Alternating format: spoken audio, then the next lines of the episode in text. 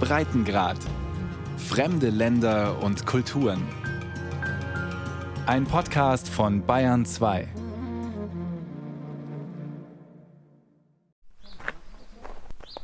Die Gegend, aus der der verfluchte Diamant stammen soll, ist durchzogen von Geisterdörfern. Im Monsun, wenn der Fluss Krishna anschwillt, steht hier alles unter Wasser. Wie hoch, das lässt sich an den Wänden der Hausruinen ablesen.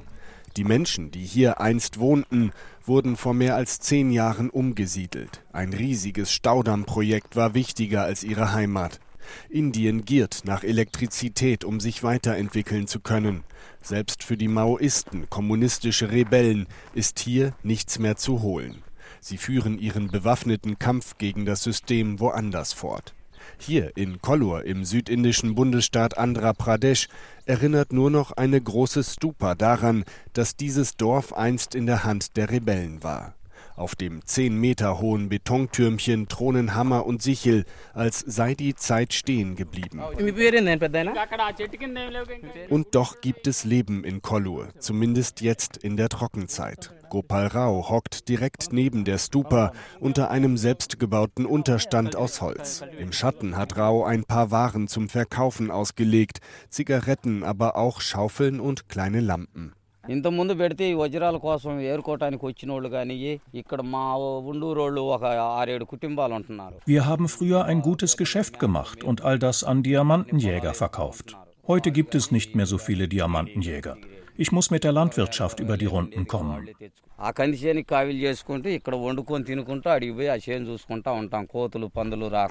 Die Glücksritter, die noch kommen, suchen den Boden nach glitzernden Steinen ab. Aber es ist schwierig geworden, welche zu finden, sagt Gopal Rao, der um die 60 Jahre alt ist. Außerdem ist es verboten, Rohdiamanten einfach mitzunehmen und zu verkaufen. Der diensthabende Polizist im nächsten bewohnten Ort Bellamkonda bestätigt, dass seine Kollegen noch vor kurzem 14 Diamantenjäger verhaftet haben. Die alten Schmugglerketten, es gibt sie immer noch, lächelt auch Gopal Rao, der Mann aus dem Geisterdorf. Wir haben unsere Wege, die Steine nach Nordindien, nach Rajasthan, Gujarat oder nach Mumbai zu verkaufen. Wir haben die Kontaktnummern der Händler. Wir rufen sie heimlich an, sie kommen heimlich hierher, begutachten die Fundstücke und zahlen dann. Gerade heute sind viele Inder, die es sich vor wenigen Jahren noch nicht leisten konnten, besessen von Diamanten. Indische Hochzeiten sind berühmt für die exzessive Zurschaustellung von jeglichen Reichtümern. Allein in der Stadt Surat im Nordwesten Indiens werden 90 Prozent aller Rohdiamanten weltweit geschliffen. Kollur dagegen ist bekannt wegen des einen Steins, des vielleicht berühmtesten Diamanten der Welt. Hier in der Gegend kennt jeder die mystischen Geschichten, die sich um ihn ranken. Auch Gopal Rao lächelt, als der Name fällt. Ko Inur. Der Name stammt aus dem Persischen und heißt übersetzt Berg des Lichts. In Kollur, so die Legende, soll er im 14. Jahrhundert gefunden worden sein. Srinivas Reddy ist mitgekommen in das Geisterdorf. Reddy ist Archäologe und Historiker. Er leitet ein privat gestiftetes Kulturzentrum in Andhra Pradesh. In Kollur ist er nicht zum ersten Mal. Er hat sich mit der Geschichte des Ortes beschäftigt. Südindien war einst berühmt für seine Edelsteine. So gut wie alle weltweit gehandelten Diamanten kamen aus dieser Region. So we also have records. We do not have any inscriptional evidence, but we have literary references. Es gibt keine Beweise dafür, dass der Koh-i-Noor wirklich hier gefunden worden ist. Es gibt aber Hinweise von Reisenden. Der Franzose Tavernier hat zum Beispiel die Diamantenminen in dieser Gegend besichtigt. Es sind schon immer viele Menschen hierher gekommen, um mit Diamanten zu handeln. Uh, stretched over, uh, used to get a lot of money through trading diamonds.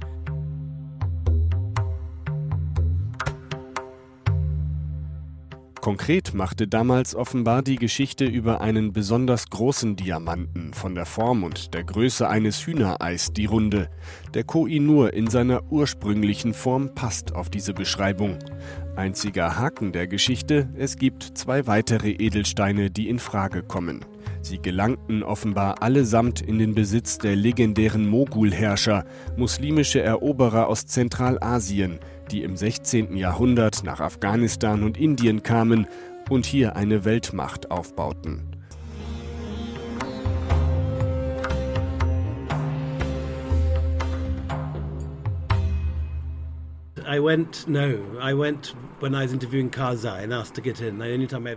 Neu-Delhi. William Dalrymple lebt in einem Landhaus vor den Toren der Stadt.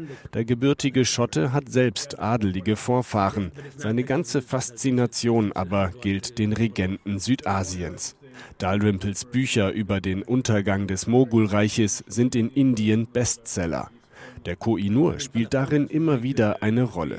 Aber weil der Stein noch heute Regierungen, Gerichte und Medien beschäftigt, hat sich Dalrymple jetzt ganz in ihn verbissen. So I've spent six months on this story now.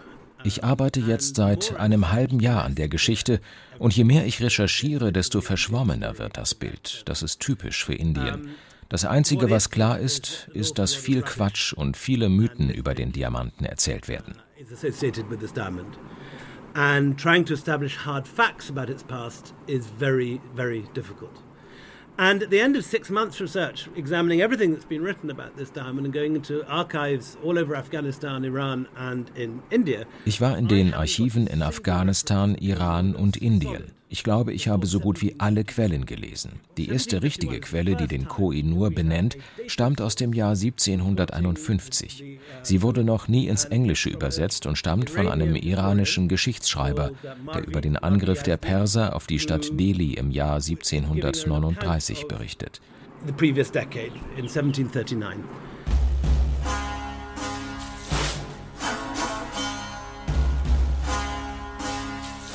1739 griffen die Perser unter ihrem Anführer Nadir Shah das Mogulreich an.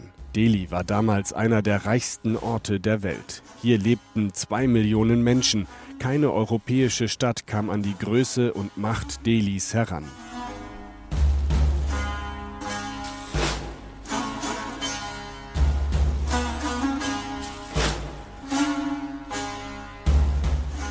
Die persische Besetzung Delhis dauerte nicht lange, insgesamt 57 Tage. Aber sie kostete Zehntausenden Zivilisten das Leben.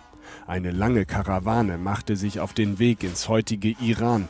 700 Elefanten, 4000 Kamele und 12.000 Pferde schafften die Reichtümer aus der Stadt Delhi heraus, darunter auch einen großen Diamanten. Nadir Shah verpasste ihm schließlich den Namen Koh-i-Noor.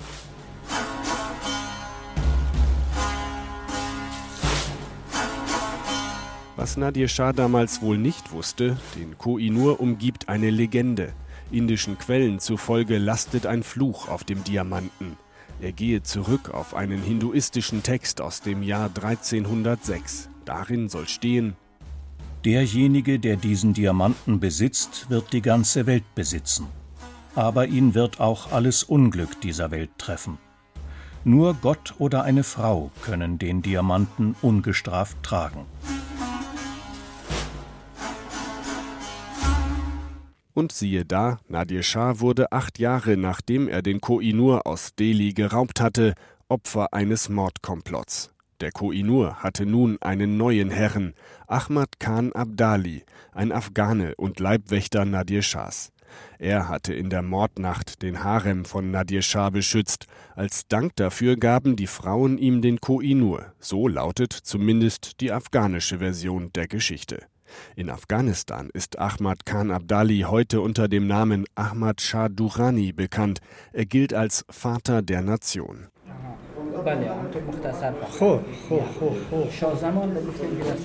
Kabul, Afghanistan. Abdul Sabah Junbash arbeitet an einem der wohl ruhigsten Orte dieser unruhigen Stadt. Wer die Sicherheitskontrollen passiert hat, sieht keine waffenstarrenden Soldaten mehr und auch keine grauen Sprengschutzmauern. Der Shah Bubo Jan Palast ist ein wundervoll restauriertes Jugendstilgebäude. Es beherbergte im 19. Jahrhundert eine afghanische Königin. Im Bürgerkrieg in den 90er Jahren war es völlig zerstört worden. Präsident Hamid Karzai ließ es wieder aufbauen und gab es der afghanischen Akademie der Wissenschaften. Hier auf diesem weitläufigen Gelände forscht Abdul Sabah Junbash zur Geschichte Afghanistans und auch über Ahmad Shah Durrani.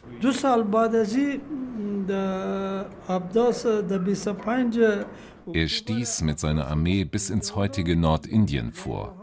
Als er von dort nach siegreichen Schlachten zurückkehrte, zeigte er zum ersten Mal den Koh-i-Noor öffentlich. Er befestigte ihn in seiner Krone. Aber das Glück währte nicht lange. Schon kurz nachdem Ahmad Shah Durrani mit dem Koh-i-Noor in der Tasche das afghanische Reich begründet hatte, begann ein mysteriöses Geschwür sein Gesicht geradezu wegzufressen. Ergriff etwa der Fluch des Koh-i-Noor den afghanischen Regenten?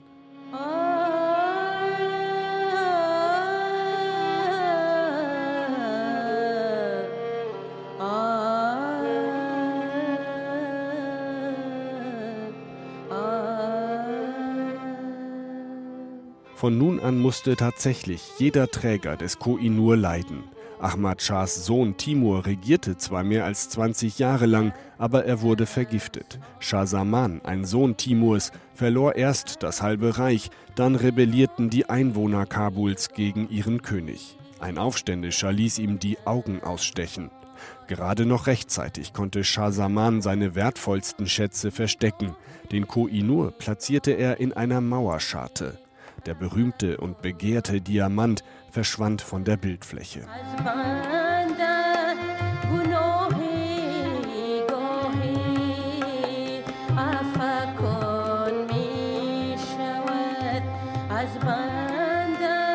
Einer von Samans Brüdern und Nachfolgern ließ zwei Jahre später nach dem Koh-i-Noor fahnden, Shah Shuja.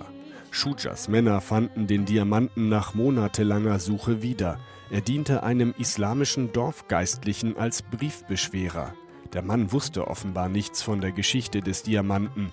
Was aus dem Geistlichen wurde, ist nicht bekannt. Fortan trug Shuja den Koh-i-Noor stolz am rechten Oberarm. Aber er wurde nach nur sechs Jahren aus dem Amt geputscht.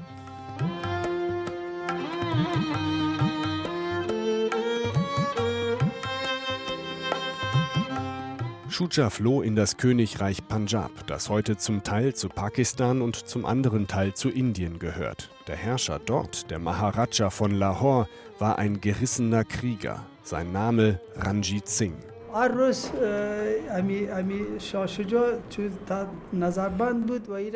Shah Shuja hatte den Stein unter seinem Turban versteckt und allen gesagt, dass er den Diamanten verloren habe. Aber Ranjit Singh ließ ihn abtasten. Und als Zeichen seiner Freundschaft wollte Ranjit Singh mit Shuja die Turbane tauschen.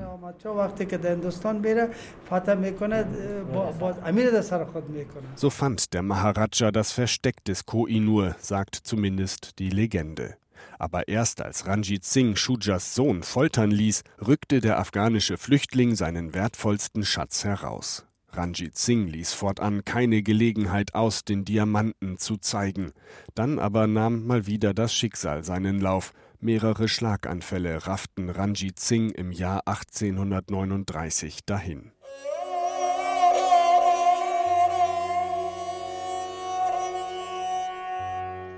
Das junge Königreich Punjab war nach Ranjit Singhs Tod zerrissen durch einen Erbfolgekrieg. Das war die Chance für die Briten, die inzwischen in Indien Fuß gefasst hatten und einen Krieg gegen das Königreich Punjab vom Zaun brachen.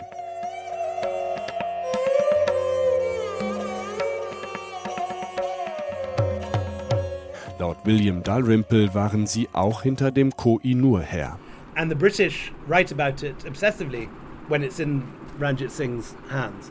And die Briten hatten schon lange wie besessen über den Koh-i-Noor geschrieben und dann 1849 holten sie ihn sich, nachdem sie die Sikhs geschlagen hatten. Es war nicht Großbritannien, das den Punjab angriff, sondern eine börsennotierte Firma wie Google oder die Lufthansa, nur mit einer eigenen Armee. Die Übergabe des Koh-i-Noor war Teil des Friedensvertrags. Der Chef der Ostindien-Gesellschaft eroberte den Punjab im Namen der Firma, aber den Koh-i-Noor nahm er im Namen der britischen Königin. Google. And it's much worse. It's, it's much more sinister. It's like uh, Google with armies or he takes the Punjab for the company, but he takes the diamond for the Queen. Uh, it goes on a ship to London, and cholera breaks out on the ship, the Medea. Der Koh-i-Noor sollte per Schiff nach London gebracht werden. Auf dem Schiff der Medea brach die Cholera aus. Es war wie in Werner Herzogs Film Nosferatu, als das Pestschiff in Amsterdam ankommt und alle tot sind. Die Cholera wütete so schwer auf der Medea, dass der Kapitän das Schiff in Mauritius ankern lassen wollte, um Medikamente aufzunehmen. Aber die Medea wurde beschossen. Irgendwie schaffte sie es doch noch nach Portsmouth. Bis dahin ist wirklich fast jeder, der mit dem Diamanten in Verbindung kam, eines üblen Todes gestorben. And almost everyone associated with the diamond in the previous six or seven generations has come to a sticky end. In Großbritannien waren der Diamant und die Geschichte des Fluchs ein gefundenes Fressen für die Zeitungen.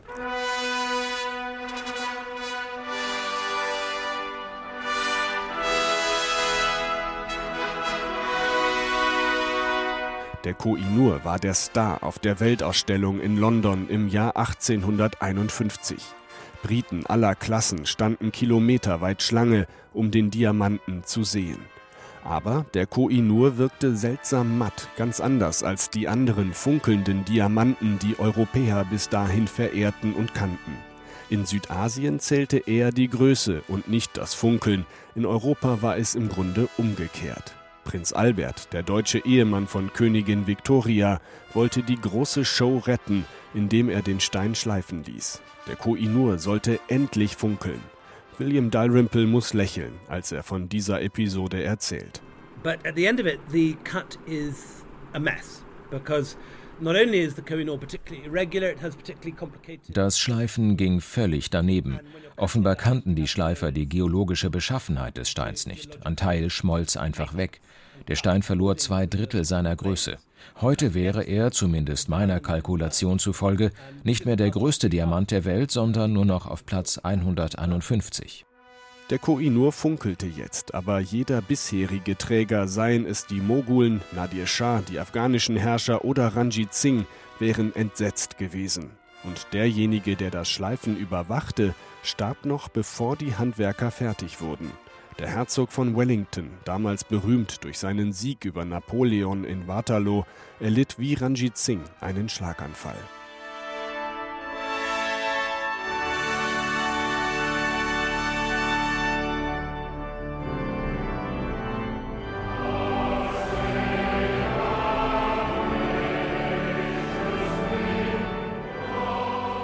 Die Briten beugten sich fortan dem Fluch des Koh-i-Noor. Nur Königinnen sollten den Diamanten tragen dürfen. Die letzte, die ihn öffentlich zur Schau stellte, war die Mutter von Elisabeth II.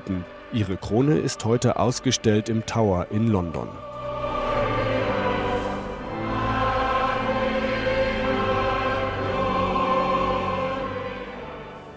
I have practiced in America, I have practiced in England, and I am now Lahore im heutigen Pakistan. Geoffrey Iqbal empfängt in seinem Bungalow in exquisiter Lage mitten in der Stadt. Iqbal ist moderner Künstler. Er hat sogar in der berühmten Tate Gallery in London ausgestellt. Königin Elisabeth II. ist persönlich zu einer seiner Vernissagen gekommen. Aber Iqbal ist auch Rechtsanwalt und vor dem Hohen Gericht in Lahore kämpft er derzeit einen, wie er findet, Kampf ums nationale historische Erbe. Iqbal fordert den Koh-i-Noor zurück. This diamond, I respectfully maintain, was taken under force coercively dieser Diamant wurde von den Briten, von der britischen Ostindien-Gesellschaft gewaltsam genommen, von einer Firma, von einem König, dessen Thron in Lahore stand. Wenn eine Firma so etwas in Deutschland tun würde, würde man es als Terror bezeichnen oder Verrat. Die Leute, die den Stein aus Lahore geraubt haben, sollten nachträglich verurteilt werden. Und zwar vom Hohen Gericht hier in Lahore. They should be prosecuted even though they may be dead for 200 years. The court to prosecute is the Lahore High Court. Iqbal hatte vor knapp einem Jahr am Hohen Gericht in Lahore eine Petition eingereicht. Er will, dass das Gericht die britische Königin auffordert, den Koh-i-Noor an Pakistan zurückzugeben. Seit 50 Jahren kämpft Iqbal nun schon um den Diamanten. Er ist besessen, genauso wie die einstigen Träger des Edelsteins. Iqbal hat nach eigenen Angaben 786 Briefe an die pakistanischen Behörden und an die Königin geschrieben. I received two letters in detail from the Queen uh, after that was in the 60s. Zweimal hat die Königin geantwortet. Das war in den 60er Jahren. Jetzt hat sie wahrscheinlich zu viel zu tun und keine Zeit mehr zu antworten.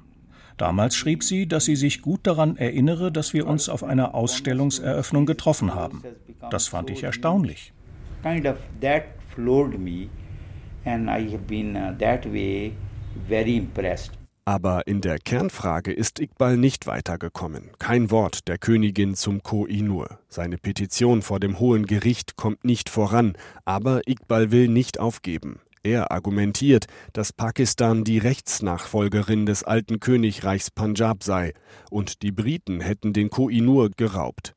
Dass der König von Punjab den Stein selbst unter wahrscheinlich zweifelhaften Umständen vom gestürzten afghanischen Herrscher Shah Shuja abgepresst hatte, das tut Iqbal als unbewiesenes Gerücht ab.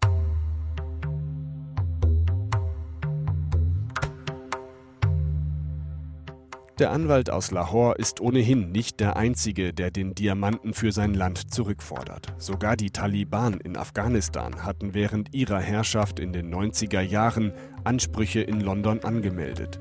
Die Taliban sehen sich auch in der Tradition von Ahmad Shah Durrani, dem Vater Afghanistans und Träger des Koh-i-Noor. Abdul Sabah Junbash von der Afghanischen Akademie der Wissenschaften hält aber nichts von einer Rückgabeforderung.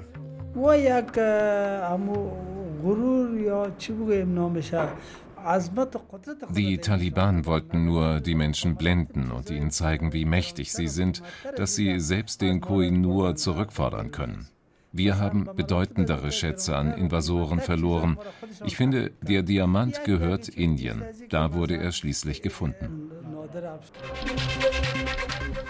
Well, those who believe the Kohinoor should be returned, Rakesh Sinha, Professor It's hard to believe the Kohinoor diamond has become not just a prominent subject of discussion, but also of potential controversy. This is the Kohinoor diamond, which reached Britain during the reign of the British Empire and became the magnificent. Tatsächlich tobt in Indien die Debatte um den Koh-i-Noor am lautesten. Soll die Regierung den Diamanten zurückfordern?